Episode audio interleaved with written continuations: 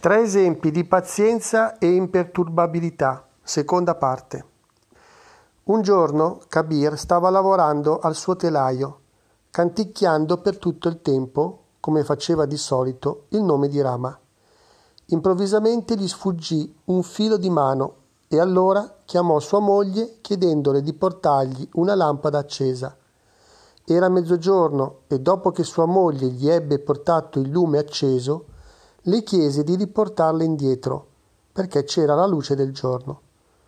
Qualunque altra donna al suo posto avrebbe risposto Non vedi che è giorno? Perché mi hai fatto perdere tempo e mi hai obbligata a portarti una superflua lampada accesa per poi dirmi di riportarla via? Credi che non abbia altro da fare? E via di questo passo. Ma la moglie di Kabir non era tipo del genere. In silenzio riportò al suo posto il lume, senza mormorazioni e senza alcun senso di risentimento.